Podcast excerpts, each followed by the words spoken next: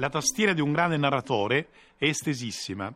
Conosci il registro del sublime, del quotidiano, dell'intimità, del tragico, del solenne, dell'impossibile.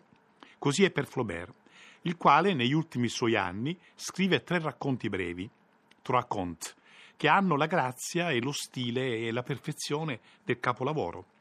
Un cuore semplice è il ritratto di una creatura umile e leggera, la serva Felicité.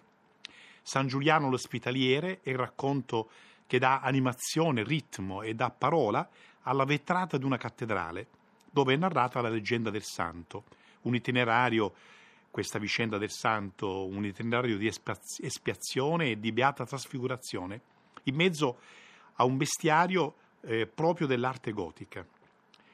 Erodiade è un racconto che reinventa, con i toni di una lontananza orientale e sensuale, reinventa la vicenda del martirio di Giovanni Battista per il capriccio di una fanciulla alla corte di Erode Agrippa. Ed è il primo racconto, un cuore semplice, un cœur simple, che vorrei dire oggi. Un racconto in cui lo stile modula la semplicità di una vita. La lingua e il tono e il ritmo stesso si fanno pacati, discreti, insomma semplici come i giorni e i pensieri del personaggio. Eppure, nel ritratto di Felicité, la serva di Madame Aubin in un paesino della Normandia costiera, in questo ritratto c'è tutto il ventaglio doloroso di un'esistenza.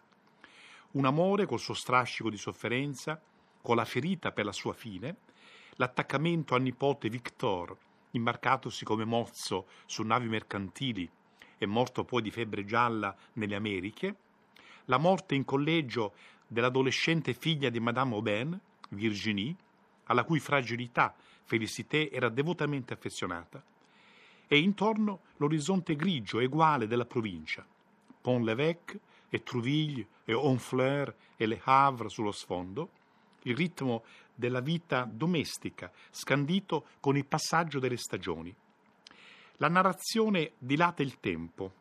Oggetti, gesti, paesaggi sono sfiorati con un tocco che li fa insieme vivi e fuggitivi. A proposito dello stile di Flaubert, e a proposito in particolare di Madame Bovary, Starobinsky aveva parlato di una scala delle temperature una scala delle temperature dal freddo al caldo che via via si adattava alle situazioni e ai personaggi. Qui, narrando di Felicité, la temperatura si potrebbe dire ha un suo tepore, il tepore di una vita dove tutto, dolori e gioie, tutto viene portato nell'orizzonte della semplicità, cioè dell'accettazione, del sì all'esistenza.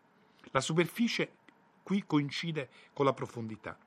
Nel ritmo uguale dei giorni, ecco la figura di Felicité, un fazzoletto di cotone appuntato sulla schiena con una spilla, la cuffia che le copre i capelli, le calze grigie, la gonna rossa e il grembiale col pettino sopra la camicetta, il viso magro, la voce acuta, dopo i 25 anni fissa in un'età indefinita, sempre diritta sul busto, misurata nei gesti, i suoi movimenti eguali nel tempo.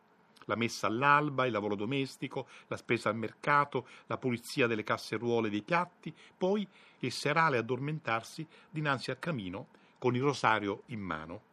La morte di Virginie, della figlia della padrona, avvicina Félicité, che ha perso il suo nipote, alla padrona. La sofferenza cancella le differenze, le differenze dei ruoli.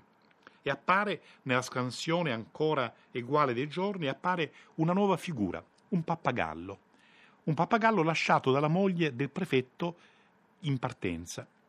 L'uccello, accudito con amore, si carica di significati, è portatore di quella lontananza nelle cui oscure regioni è scomparso il nipote.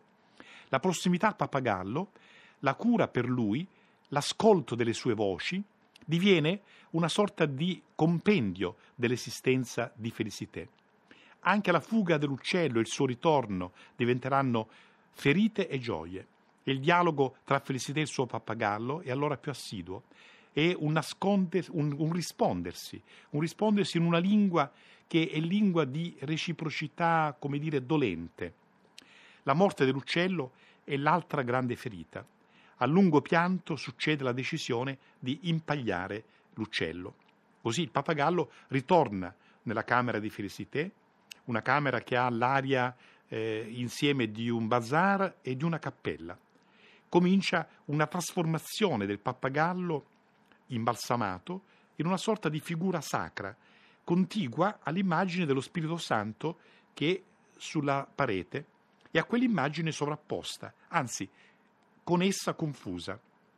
Nella malattia Felicité prega dinanzi a questa doppia immagine e quando nel giorno del Corpus Domini dal cortile sale l'incenso della processione e degli altarini, mentre sta per spegnersi, Felicité crede di vedere nei cieli dischiusi, crede di vedere librarsi sopra la sua testa un pappagallo gigantesco.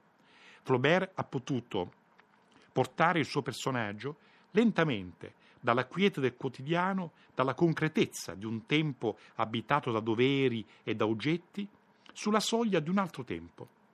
C'è in lei qualcosa di un'altra serva, della servante au grand cœur di Baudelaire, una figura dei fiori del male, la figura che il poeta evoca in una tra le più belle poesie della sua raccolta.